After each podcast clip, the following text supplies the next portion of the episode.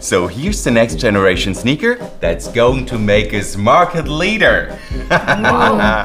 Did we hit our weight and spring target? Absolutely, this shoe blows the competition out of the water. Great. Sign the wrapper? We're close, just finalizing the royalties.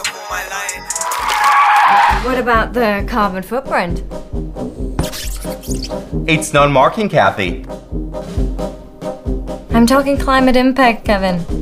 I know, but who cares? 25 billion pairs a year globally have a combined impact like France. And oh, by the way, focus groups tell us that our target market cares.